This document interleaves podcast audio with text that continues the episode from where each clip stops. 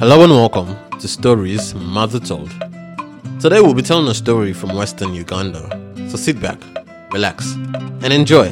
Let me take you back to Africa.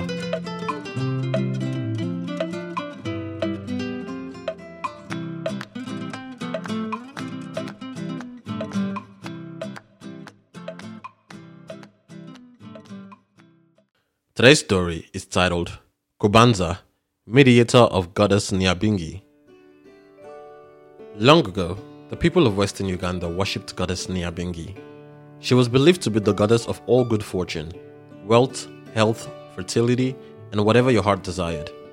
Goddess Nyabingi had mediums who mediated between families and the goddess. All the mediums were women. It was the duty of the medium to hear the requests and disputes of the families.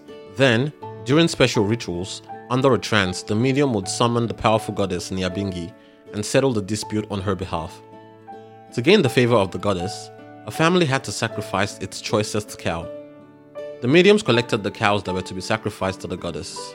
One of the most famous mediums was called Kobanza, which means possessed by gods. Kobanza was a very cunning medium. She started choosing the most fattened cows to be sacrificed to the goddess and even instructed the families on how to cook the best parts.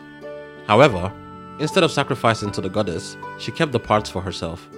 After some time, the villagers found out about Kubanza's scheme. They chased her out of the village and lost all faith in Nyabingi.